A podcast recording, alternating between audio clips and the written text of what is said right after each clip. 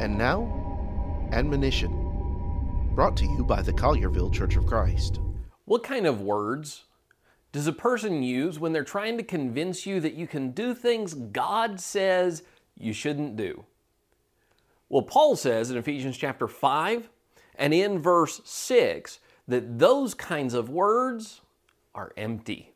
He says, Let no one deceive you with empty words, for because of these things the wrath of God comes upon the sons of disobedience. He says, When someone tries to convince you that you can do things and live in such a way God has said not to, their words are empty, they have no authority. Are you being swayed with empty words? For more from the Collierville Church of Christ, visit colliervillecoc.org.